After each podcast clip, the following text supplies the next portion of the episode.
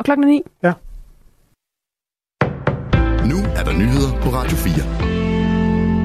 Københavns politi har anholdt en 15-årig dreng, som er blevet sigtet for drabsforsøg efter et knivstikkeri ved en moské i Københavns Nordvestkvarter i weekenden.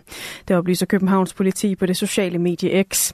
Dermed er drengen den fjerde person, som bliver sigtet for drabsforsøg efter knivstikkeriet.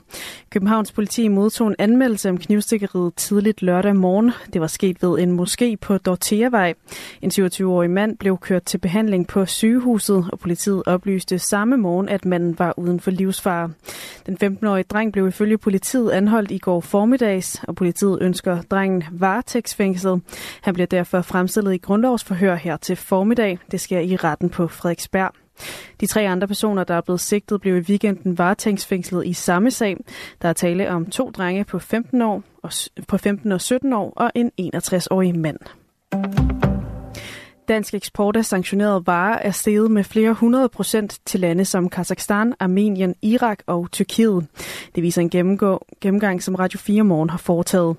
I EU opdaterer man løbende en liste med varer, som kan bruges militært af Rusland og som derfor er sanktioneret.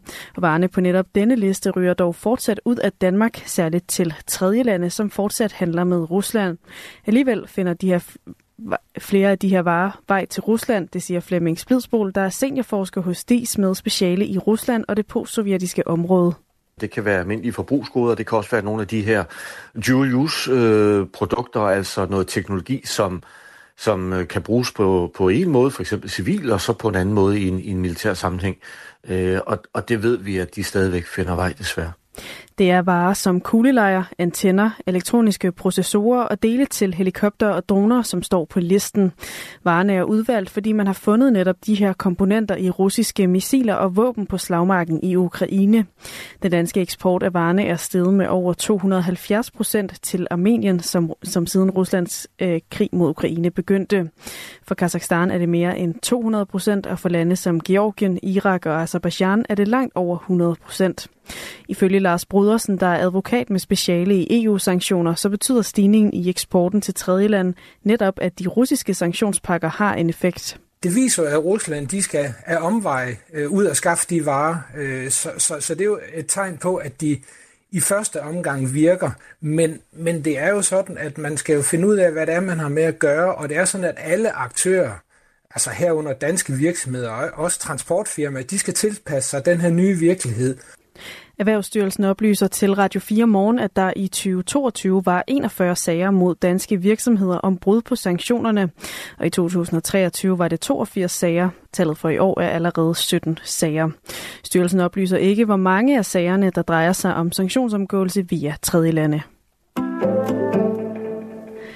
En jernbanebro er i dag blevet beskadiget i regionen Samara i Rusland på grund af en eksplosiv anordning. Det skriver det statslige russiske nyhedsbureau TASS. Der er ikke umiddelbart yderligere oplysninger om anordningen. Trafikken over broen er blevet stoppet, lyder det videre. I en meddelelse fra jernbaneselskabet står der, at et indgreb fra uautoriserede personer er skyld i hændelsen. Af meldingen fremgår det også, at, der, at ingen er kommet til skade. Der har været flere sabotageaktioner mod Ruslands jernbanenetværk, efter at Rusland invaderede Ukraine i februar 2022. Samara-regionen ligger i det sydvestlige Rusland, umiddelbart nord for det vestlige Kazakhstan, omkring 1000 km fra det østlige Ukraine.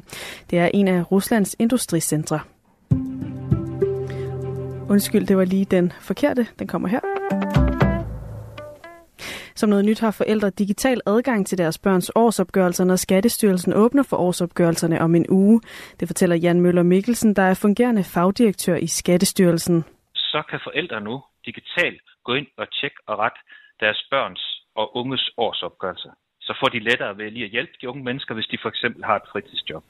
Tidligere havde forældre kun adgang til opgørelserne ved at logge ind på barnets nemkonto eller i en papirudgave af årsopgørelsen. Skattestyrelsen har også lavet andre ændringer i år.